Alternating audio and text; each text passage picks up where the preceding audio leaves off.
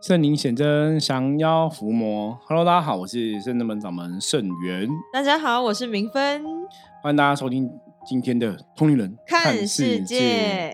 好的，我们今天要来跟大家聊一个很夯的话题。是在聊这个话题之前，先来预告一下哈，我们在十一月十六号、十七号、十九号三天，十六、十七、十九号，也就是这个下个礼拜的四五日哦。十一月十六、十一月十七、十一月十九三天，我会参加亚洲首创展哈，在台北松烟哈举办的这个活动。所以，如果大家有到亚洲首创展的话，欢迎来圣真门哈找我们玩哦。那如果找不到我们摊位，因为我们有一个小小命理摊位在那边哦，找不到我们摊位的话，记得哦就是敲赖哦跟我们讲哦。如果你有来。参加十一月十六、十七、十九这三天，有在台北松烟参加亚洲首创展的话，欢迎来找我们。耶！好，我们现在来进入今天的主题。今天的主题，小航这几个月哈沸沸扬扬，对，是有关于马来西亚哈有一个朋友哈就领机身，他算鸡童，他算鸡童哦，他接了一个神，这个神叫孟婆。嗯，那接了这个神之后就。怕整个马来西亚的那个修行界哈，道教啊修行界就炸锅哈，因为大家有不同的想法，比方说有些人可能觉得，哎，这个人才刚当鸡童没多久，为什么那么快就可以接到神哦？因为传统的古时候，如果以台湾来讲的话，你要当鸡童生命的代言人，他是要闭关神明，就是台湾的鸡童其实传统的哦，嗯，遴选是非常的有规矩跟制度。他不是可以分享一下他大概的对制度？一般基本上来讲，哈，就是台湾鸡童就是一一般，你看你也是会有个缘分嘛，哈。嗯。古时候以前最早以前，我听过那种神明抓鸡生的故事更有趣，就是你可能只是去凑热闹。比方说今天这个神明要找鸡生，哈，以前我听过，就是以前他有很多那种小村庄嘛，就是村落村落哈。那如果这个村要找鸡生，他会把全村的人都叫来，因为。以前很长那个村庄里面，如果这个庙兴旺，就是整村的人大事，因为庙都是地方信仰的中心嘛。嗯，那他有的鸡童的选择是，全部人都会在现场，然后什么要找鸡生，你可能里面就有个人就会跳起来，哦，就是那个人。那以前就一般都会这个村的人当这个村的鸡生，可是也会有别村，比方说，哎，那个村庄现在那个神要找鸡生，大家就会好奇。然后就凑热闹，那可能有别村的人来。我以前也有听过，说别村的人接到这边的神，他就杠啊杠那个身上，你就成为机身吼，你就会知道，或者或者说有的是会选的，就是你有做梦啊，有人梦到或怎么样，然后他可能判断你有这个神明的这个使命，所以当他们确定这个神是要找这个人做机身的时候，他可能就要求他做一些修行的功课，比方说要闭关，嗯，我听过闭关一百零八天的，闭关四十九天的。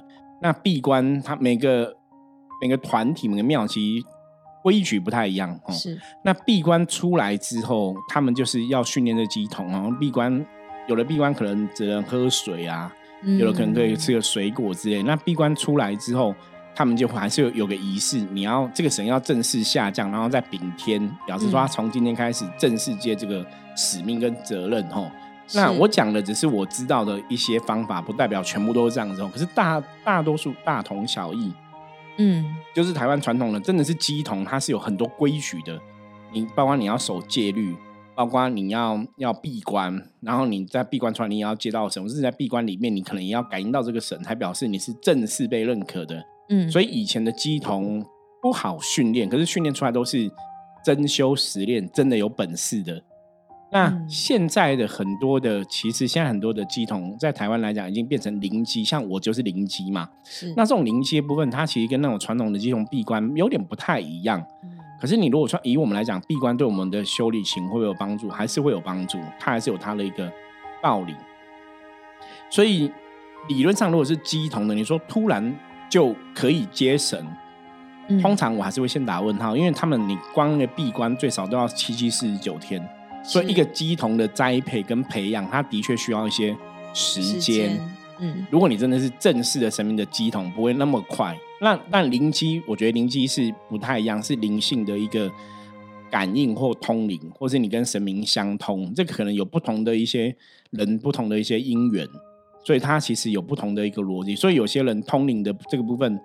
当然，我个人也是认为不会，今天不会通灵，明天突然会通灵，那也蛮恐怖的。理论上比较少，对。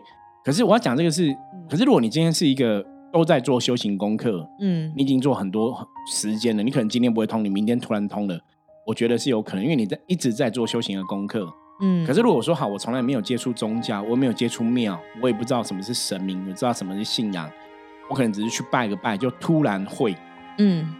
通常经验来讲都有问题。是我以前我们就讲过嘛，甚至们也有客人来，就是他可能也只是陪朋友去个庙拜拜，嗯。让他突然就感应到，然后就会通灵，然后就接神办事。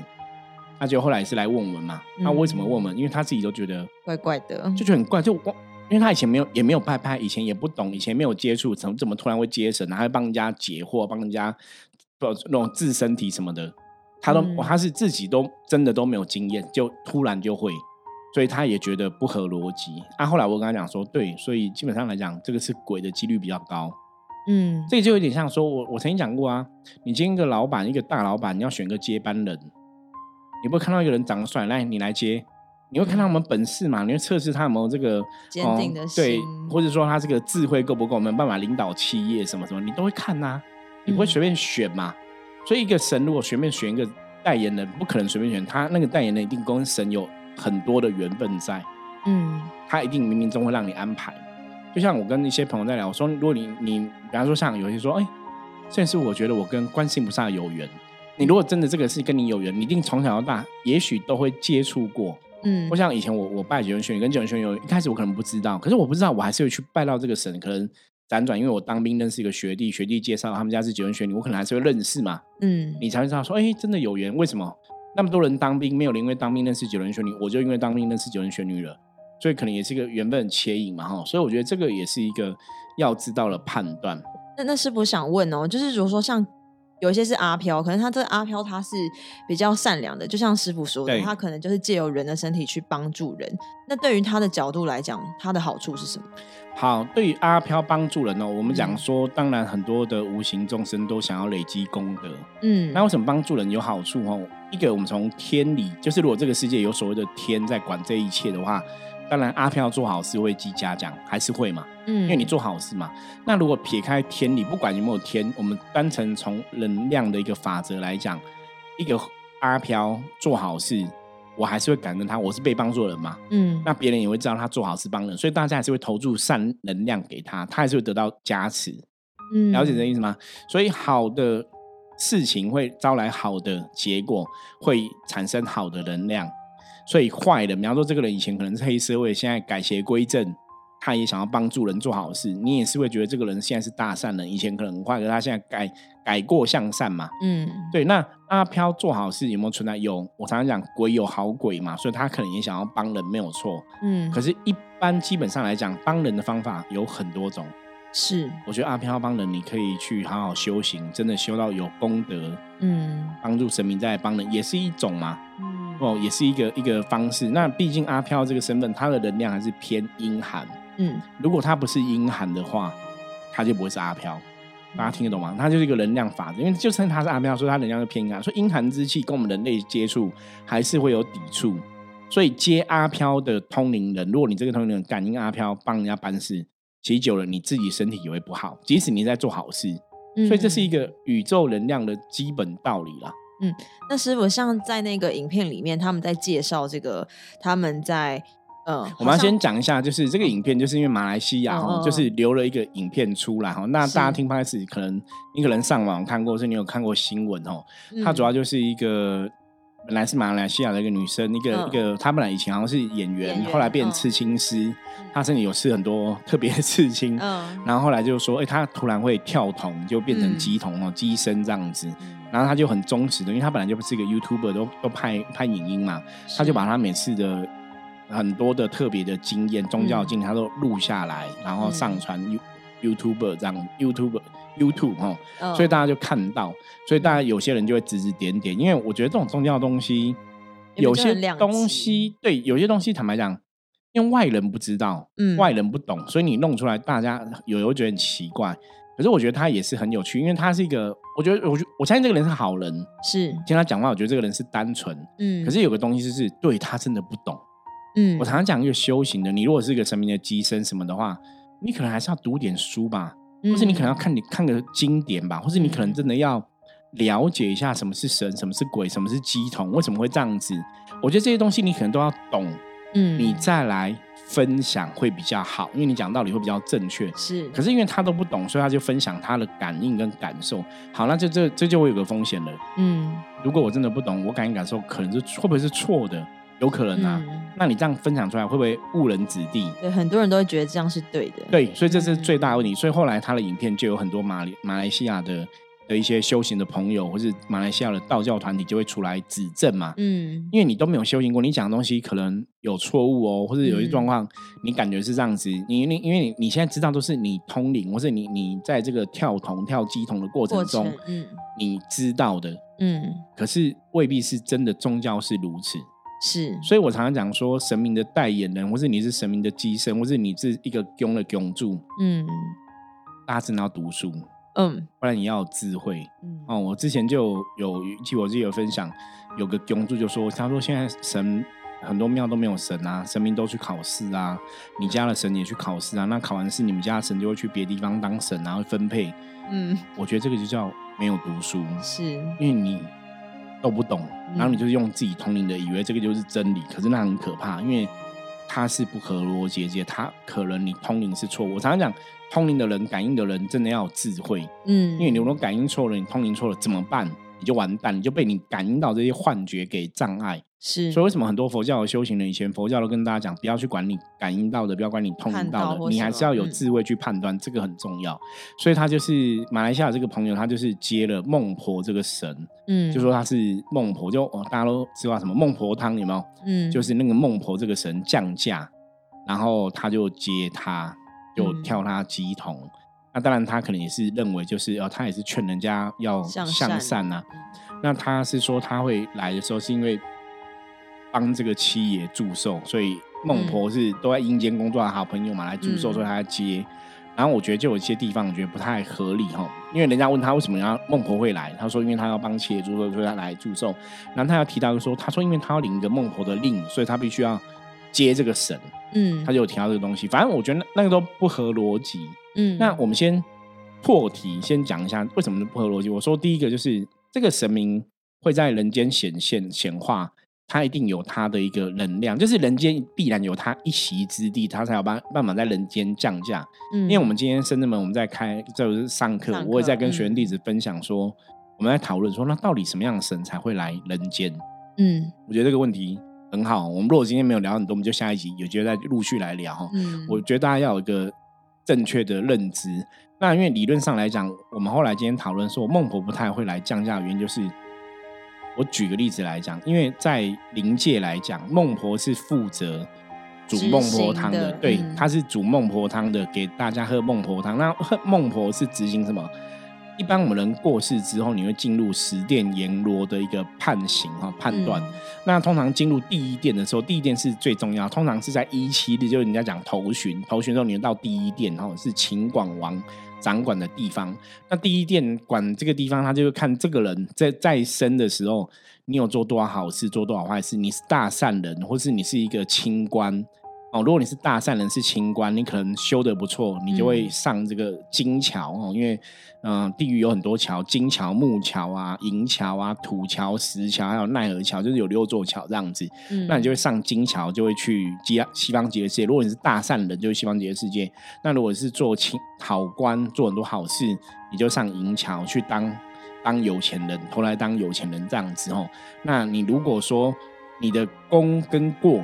嗯，一半一半，功过相抵，就是你有没有太多的坏事，功过可以相抵的话，你就可以去当人。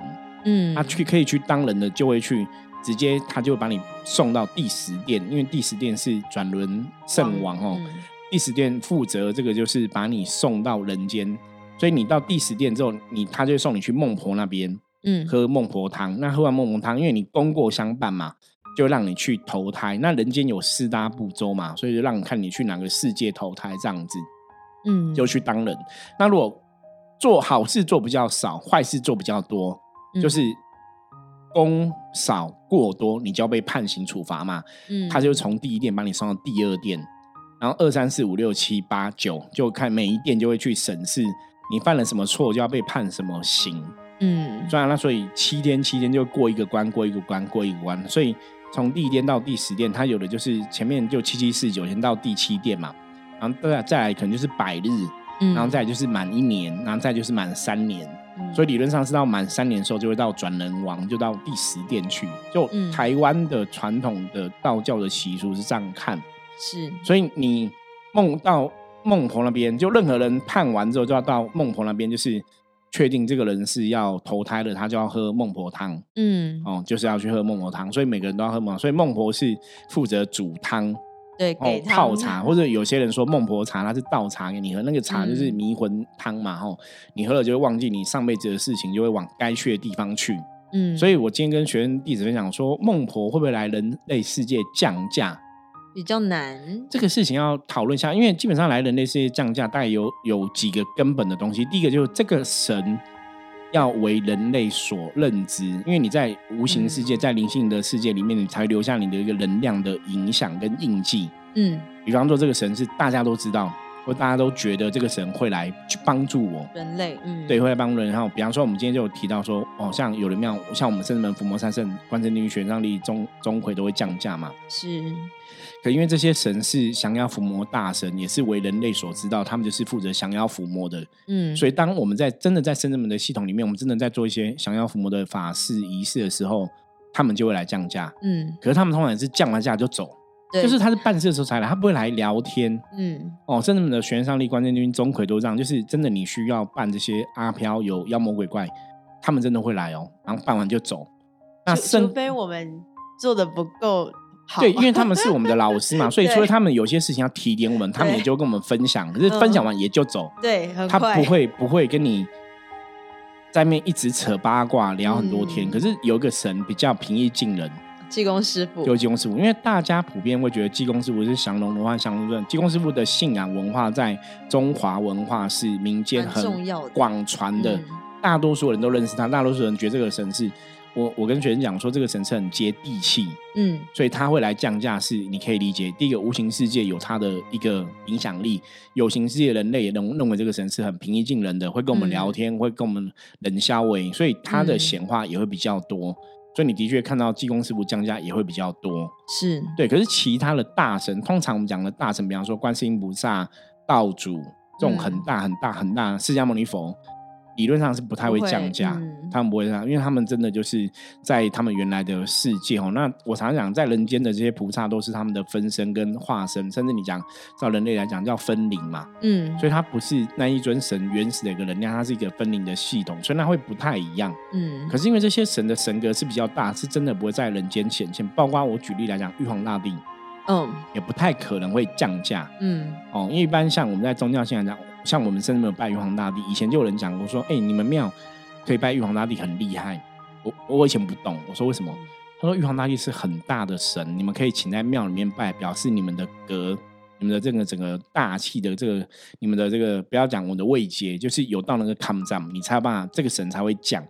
我说那哦，那应该是吧，因为深圳门是全部的深圳县在支持嘛。嗯，那深圳县是从三清道祖的系统来嘛，一切是一气化三清，三清再去化千千万万的神嘛。嗯，所以我说哦，那也许我们的后台蛮硬，对，小硬小硬哦，就是这神，所以我们深圳门可以去成就很多事情。我当然我觉得也很感谢众神的支持啦。嗯，那其实后来我们了解，是因为末法时代的确。人间需要很多神明的帮忙，因为妖魔鬼怪太多了。对，所以我们在讲刚刚那个孟婆的影片，就是因为这个人他接了孟婆，嗯，所以大家就很多讨论嘛。那我从我们刚刚信同信仰的信仰来讲，我说孟婆只做一件事。你看金庸师傅，他可能是降龙罗汉。十八罗汉在台湾的信仰里面，他是帮助观音菩萨。通常在观音庙前面，你会看到观音菩萨，然后十八罗汉。嗯，所以他们也是因为跟着观音菩萨的一个德性。观音菩萨是寻声救苦，有求必应。所以你有寻声救苦，有求必应，这些神会来帮忙，十八罗汉会来帮忙，我觉得是合理的。嗯，那济公师傅又因为又比较平易近人、接地气，他来劝化世人，这样这样。你觉得这个是好像合这个道理？对。那孟婆呢？孟婆是。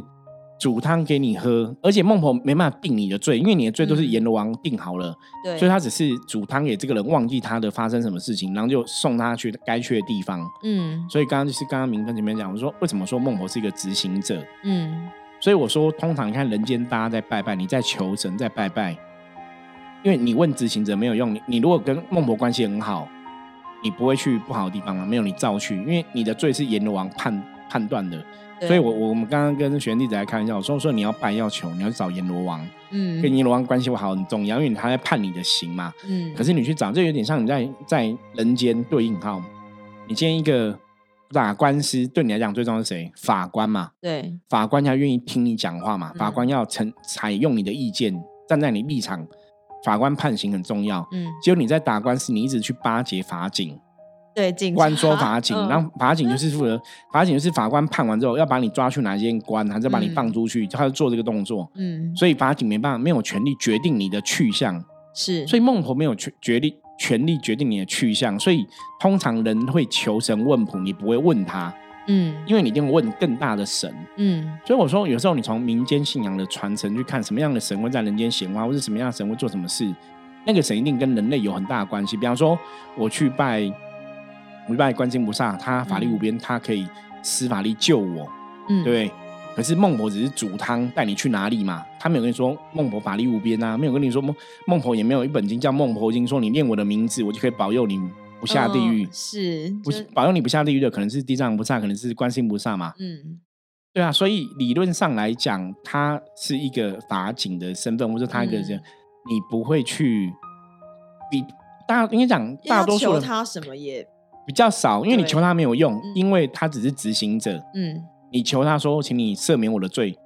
那不是他的工作，那是中原地官大帝的工作，那不是他的工作。那时候说有没有可能，就是他可能是专门传递阴间的亲友还未说完的话，没有世间，因为很难，因为孟婆其实他不是啊，他不是，他不是，他不行做这件事，他只是给你喝，你喝那个孟婆汤而已，就只能这样，他没办法 传神，职位就是这样，对。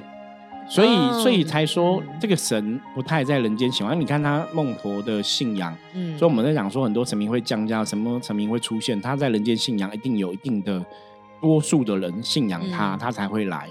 可是孟婆信仰他，毕竟真的少，嗯，真的是很少。你我们之所以拜关圣帝君，是因为关圣帝君在中国的信仰里面，虽然佛教叫伽蓝尊者是一个护法神，对，哎，好像只个兵将而已。可是你如果真的看历史的演变，在道教里面。关圣帝君一直被封神，他们从明朝、清朝一直被历代的皇帝嗯封神，变什么什么大帝、什么大帝、什么大帝、什么大帝，都一直被封，所以他那个神格是很高大的。包括在台湾，现在有些人也觉得关圣帝君去当玉皇大帝了，嗯，所以他的神格很大，他当然就有影响力，他可以让你消灾祈福嘛，嗯，所以那是不一样的一个状况。所以以这样来讲，因为孟婆真的神太小了。嗯，他因为他没办法，我刚刚讲嘛，他没办法决定你要去哪里投胎，那个是阎罗王早就判好了，造好造好册，他只是造这个册说这个人该喝汤，然后要该送到哪边去，他就送到哪边去而已。所以师傅也有分享，就是人间的所有的集体意识跟灵界是有很大的关系的。对，所以就是像我们大多都信奉观世音菩萨，所以或是什么，就是那些大神，所以我们可能跟他求的时候。就是会有那样的能量出来，因为毕竟是大众都非常信仰的，对，没有错，这个力量。而且还有一个东西，就是这个神的愿，嗯，因为观音菩萨本来就有这个大愿，要寻声救苦，有求必应，嗯，好，所以神明会在人间显化，本身跟他的愿力有很大的关系。所以为什么我们我们在讲能量法则，在讲修行，在讲信仰，我说你要搞懂。这个神的愿是什么？嗯，所以你要注意看哦，因为像地藏菩萨，他也是有大愿嘛，地狱不空，誓不成佛嘛。嗯，所以为什么他会在六道显化？因为他有这个愿。嗯，所以每个神都因为有他这个愿，他显化的方法不一样。啊，那如果你来讲孟婆的愿是什么？煮汤。他的愿是，对，你看，因为他的工作是帮让人家。要记得前世的事情嘛，然后就是可以好好去投胎嘛。嗯，所以你可以讲说，也许他愿就是让人家好好投胎嘛。嗯，对。可是他没有办法阻止你做好做坏，因为他就是一个执行者嘛。嗯，警察也希望你不要做坏事啊。嗯，可你真的做坏事，警察可以判断你做坏事，没有你要进法院系统，是法官在判罪。嗯，警察看到你做坏事，他是现行他抓你，可是他也不能说，我确定你就是做坏事，我枪毙你，我就地正法。嗯，不行，所以人类是这样子不行，所以无形界孟婆即使他知道他要把你送到哪里去，他也不能就地正法处理该处理的事情嘛。嗯，所以以这个逻辑来讲，他就不太可能会在人间的这个降价的系统里面有一席之地啦。那主要也是因为这个关系，所以为什么马来西亚孟婆降价这个事情会造成大家讨论那么热烈？对，因为很多道教的人士都觉得。这个神，嗯，应该真的不会降价。是。那我们后来有看这个影片，我也是觉得有问号哦，因为他降价之后，后来他们的人用又又法术把它退价，他又退不掉。嗯。那我曾经讲，如果像我自己也是接神哦，跟神明有感应。坦白讲，真的，如果是正神的话，应该不会这样子。理论上都。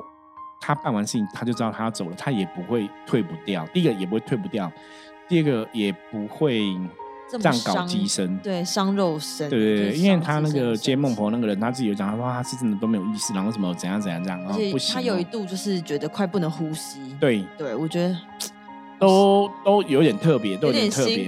对对对，接神不应该这样，所以表示说他不是一个正统受过训的机身嘛，哦。所以我觉得这是你要去判断，所以。到底上你的是神还是鬼？觉得就有待大家讨论哦。